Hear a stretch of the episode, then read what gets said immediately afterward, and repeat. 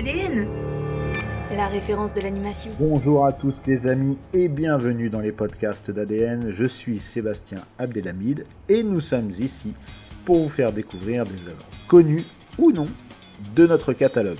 Alors oui, car je suis sûr que vous êtes passé à côté de certains titres et c'est normal parce qu'il y en a de nombreux. Mais là mes amis, j'espère quand même que vous n'êtes pas passé à côté de GTO, Grid Teacher Onizuka. Bon, si vous êtes passé à côté, ne vous inquiétez pas, il est encore temps de rattraper ce chef-d'œuvre, mais juste après ce podcast. No stress, il n'y aura pas de spoil et au contraire, vous apprécierez encore plus la vie de Onizuka. Alors, peut-être que ça vous dit déjà quelque chose.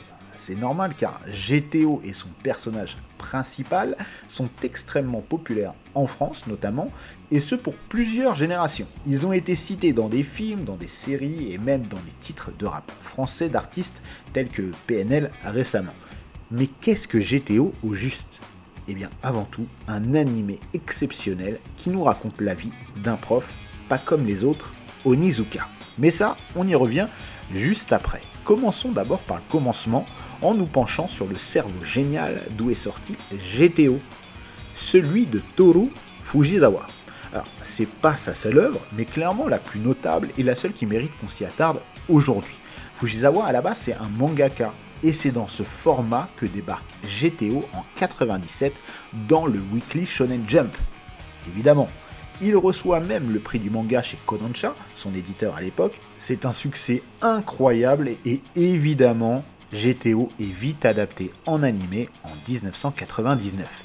43 épisodes qui débarqueront même chez nous à la télévision en 2004 sur Canal+, dans la case de notre cher et regretté ami Yannick Zico. GTO l'animé reprend que la partie GTO de l'univers. Bon, alors je m'explique parce qu'il y a d'autres mangas dans la galaxie GTO, Young GTO ou encore Bad Company et bien d'autres. On va suivre donc le destin de Onizuka, tout nouveau prof de 22 piges qui hérite de la pire classe du lycée. Sauf que, bah, Onizuka c'est peut-être le pire prof lui aussi du lycée, et c'est pas n'importe qui.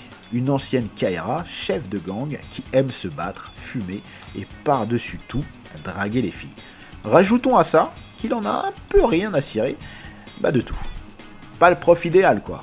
À moins que, bah ouais en fait, la force de GTO, c'est avant tout Onizuka. C'est ce personnage anticonformiste, pas du tout attendu dans son rôle, qui va briser tour à tour les préjugés, les idées préconçues et les codes. Beaucoup plus complexe qu'il y paraît et surtout super attachant en fin de compte. Car le but des élèves va vite être de le faire renvoyer et lui faire la misère, sauf qu'ils sont tombés sur un morceau bien plus gros qu'eux, avec un passif hors du commun pour un prof. Et c'est dans cette dualité, voire rivalité, que va émerger le côté plus humain d'Onizuka, qui va se révéler être beaucoup plus proche de ses élèves bah, que n'importe quel autre prof. Onizuka est prêt à tout, capable de tout, et déteste peut-être même plus que ses élèves le système scolaire établi. Pour autant, il a malgré tout des principes et une morale. Ce que l'on va découvrir au fil des épisodes et qui va complètement dénoter avec ses pairs qui, malgré leur façade, ont bien moins d'humanité qu'il n'y paraît. Alors, GTO, c'est du shonen, qu'on s'y trompe pas. Tous les ingrédients sont là, et tant mieux, car c'est extrêmement prenant et accessible sans pour autant être nié. Loin de là, Onizuka est corrosif. GTO c'est bourré d'humour, parfois transgressif et borderline, mais toujours jouissif. GTO est un animé qui a pas ou peu vieilli et qui peut traverser le temps par l'universalité de ce qu'il raconte.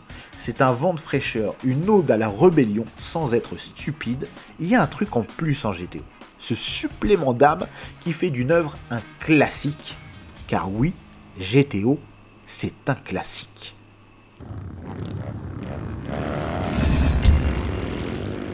ババパパ。